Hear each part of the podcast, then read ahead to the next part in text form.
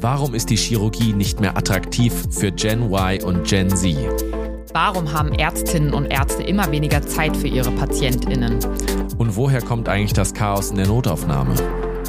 Wenn ihr euch diese Fragen auch schon mal gestellt habt, dann seid ihr hier genau richtig. Wir sind Felix Und Julia Riemenschneider, und wir sind zwei Assistenzärzte in unserer Weiterbildung und schauen uns mit euch zusammen diese Themen alle zwei Wochen gemeinsam an. wenn ihr Lust habt, das Gesundheitssystem mit uns zu erforschen, dann verpasst keine Folge mehr. Bussi!